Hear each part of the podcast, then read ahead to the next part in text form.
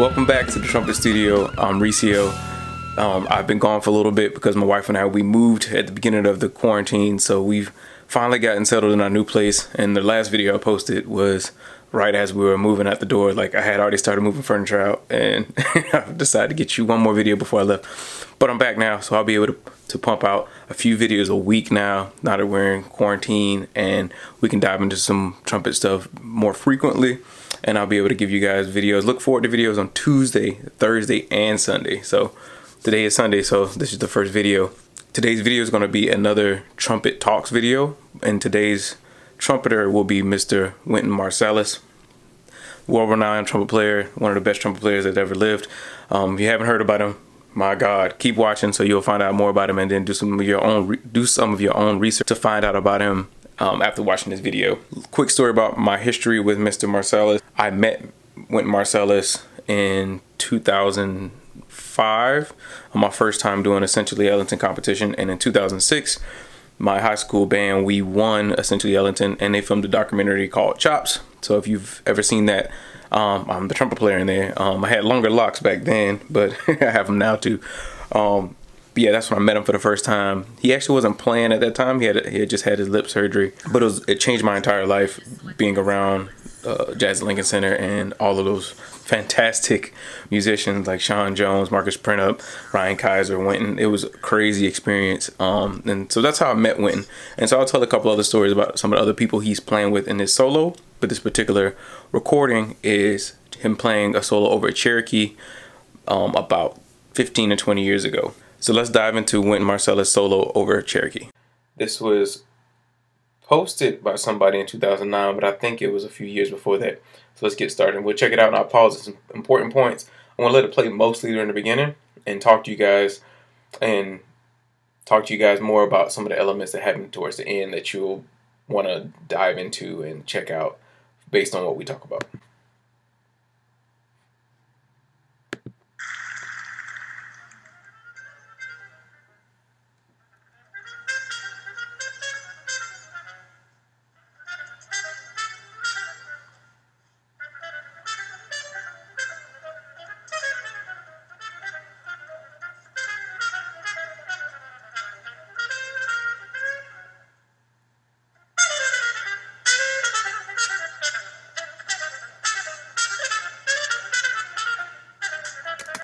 All right, so first and foremost, this is Wynton Marsalis. Those of you who haven't heard about him, please, please help yourself out by diving into his his catalog. He's one of the best trumpet players on the planet, and probably one of the best trumpet players that ever lived. Um, so a couple elements early on is he's been playing by himself so far, and he's also playing in a mute, and that mute is called a bucket mute.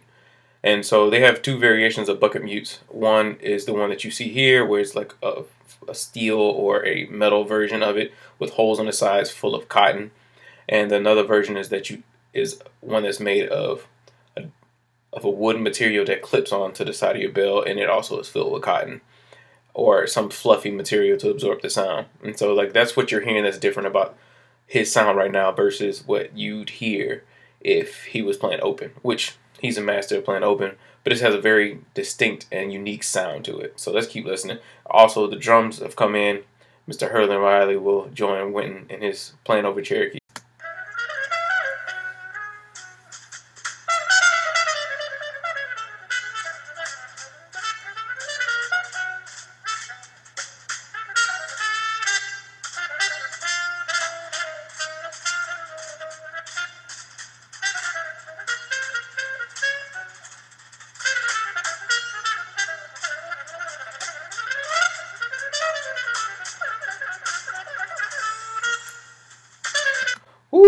So that line right there, man, that's that's a killing line that he just played. And so something I want to point out about that that line he just played is that he was using some of his uh, trumpet lip slur technique to make a musical statement. And so that's something that's if you've been shedding lip slurs and developing your ability to play all through the range of the instrument, some things that like you may not think to incorporate in your own playing but something that you can see that he utilized here. So he's basically doing a, a slur from E to C and then going chromatically down with that slur to B B flat, A, G flat, and back up. Um, I'll try to give you an example. All right. So he's starting on E and keep going. He goes back to the reference note of E and then goes down chromatically back up.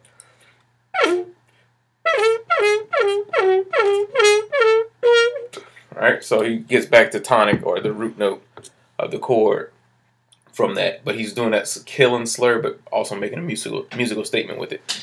So it's something you can check out. Um, something you can play in B flat. So if you're playing over B flat blues, you can throw that killing uh, virtuosic line over it, and it's something that you're getting from Wynton Marsalis. Let's roll some more of that solo.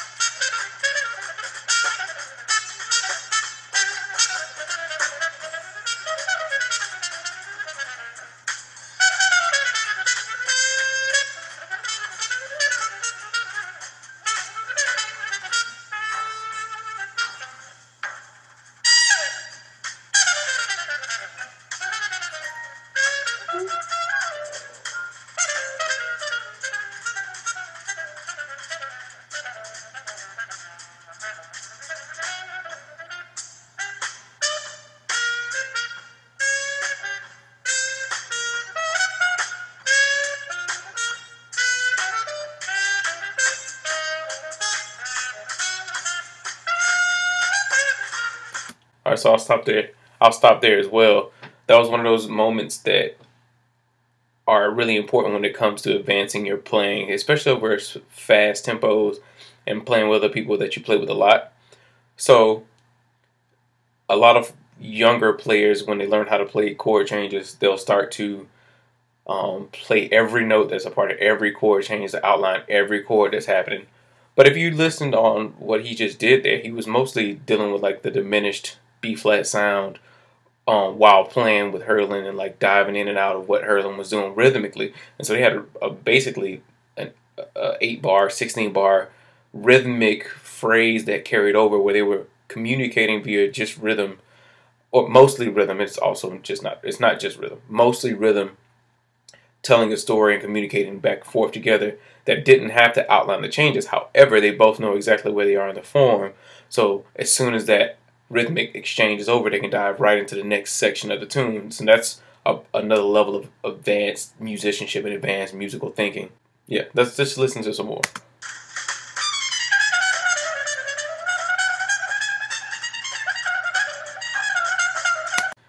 All right, so I'm gonna pause it now because Wynton is about to go really off right now. He's about to take the trumpet playing and virtuosity to a whole new level, which I want to talk about specifically. But I want to sneak in a little story about Mr. Herlin Riley, which you know I live in New Orleans, and he is born and raised from New Orleans, and he lives here now.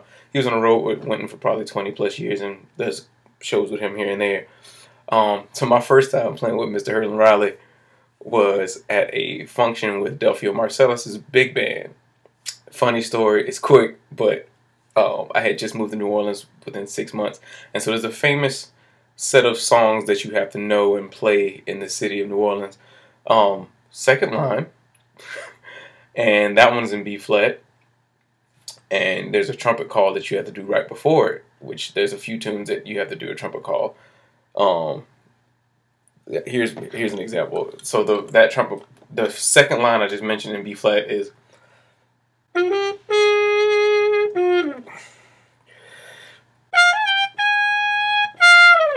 So that's that call. However, and I, I knew that before I moved to New Orleans, but when I got here, this is prior to me knowing this information. I was on that particular performance, and they called Paul Barbarin's Paul Barbarin's second line, which is an F and has a different trumpet call. And I was like, "Oh yeah, I know it, I got it." So I walked up to the front of the stage, and they were like, "Yeah, go ahead, and kick it off." And I was like, "But the other songs, uh, uh, uh, roll off is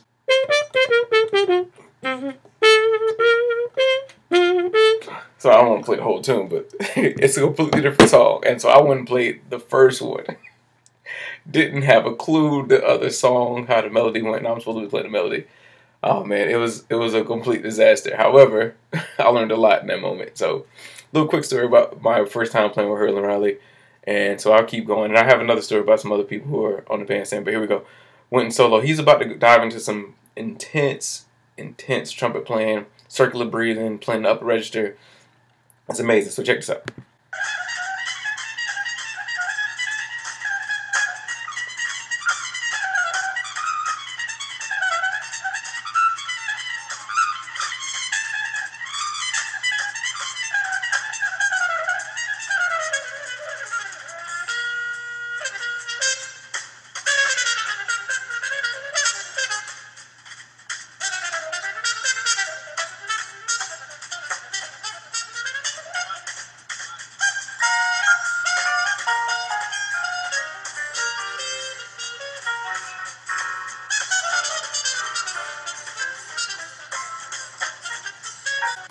We're about four courses in, and the rhythm section fully has come in finally at this point.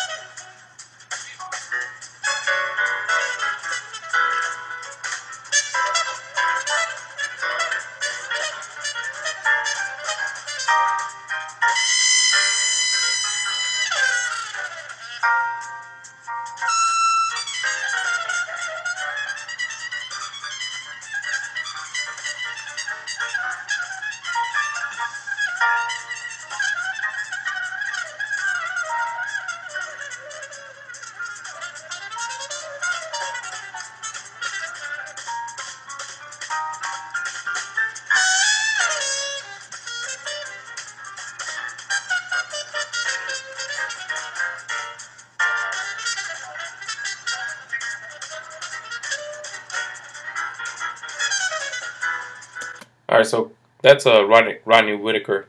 So that is Rodney Whitaker on the bass. For those of you might not know, I went to Michigan State University for my master's degree in jazz studies. So I studied with Rodney Whitaker there, and Etienne Charles is my trumpet professor. So I spent a lot of time with, with Rodney Whitaker. Lots of stories, lots of stuff went on while I was there in those two years.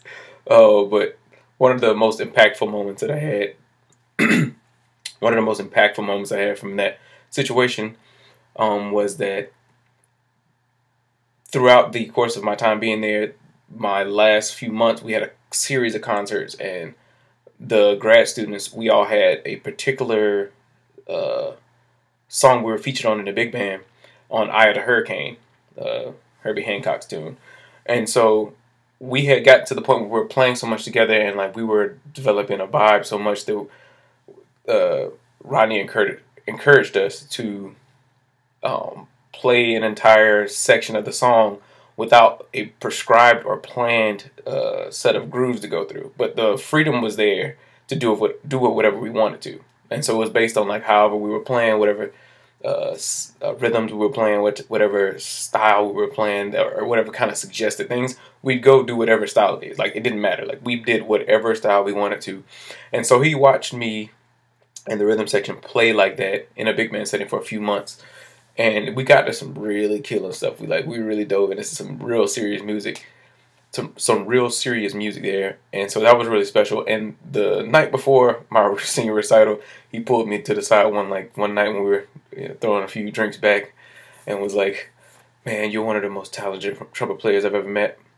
Like I see the same greatness in you that I've seen in you know a lot of the trumpet players I worked with. he worked with, you know, Wynton and Terrence and Terrell, Terrell Stafford. So a lot of heavy hitters. And so that meant a lot for me to hit, for him to tell me that. And so, like, that's my story about Rodney Whitaker. Let's get back to Wynton Solo.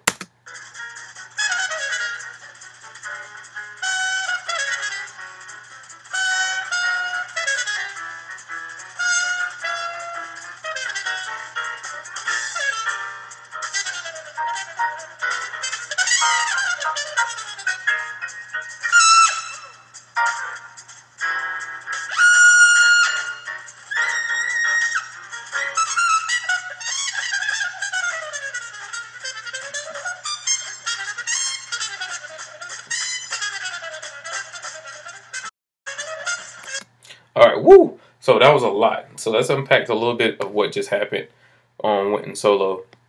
So here's one of the key points that I want to bring up throughout talking about this, where we're talking about playing over a tune that has a lot of changes that may trip a lot of people up, and a tune that's very fast tempo, and they're going in and out of having rhythm section playing, rhythm section dropping out.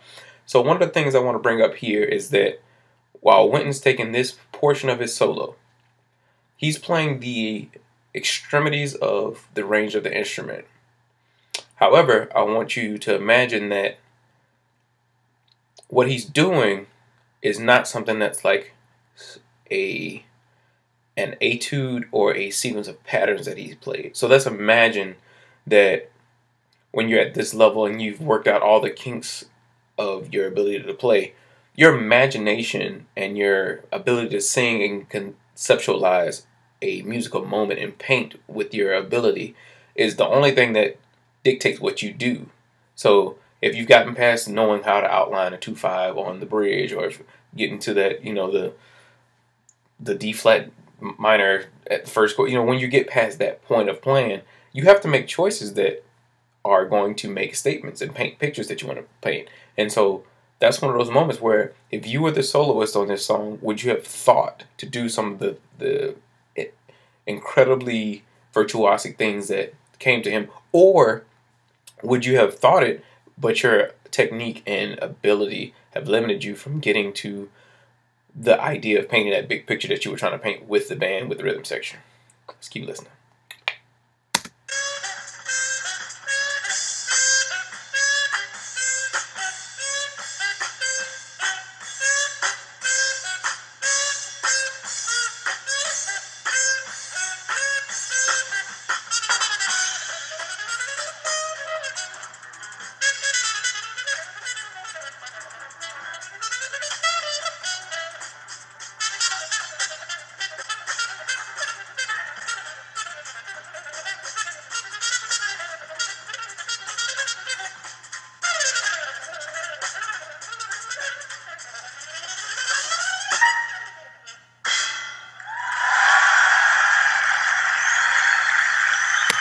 Man, oh man, what an amazing, crazy solo um, that just hit on so many points about the the the full range of the instrument, um, finger dexterity, and air and flow, and so the things that I want for you to move forward or for us to think about with this situation is if we had the ability to play anything on the instrument in the world like if you had gotten past every barrier of playing, what would you choose to play?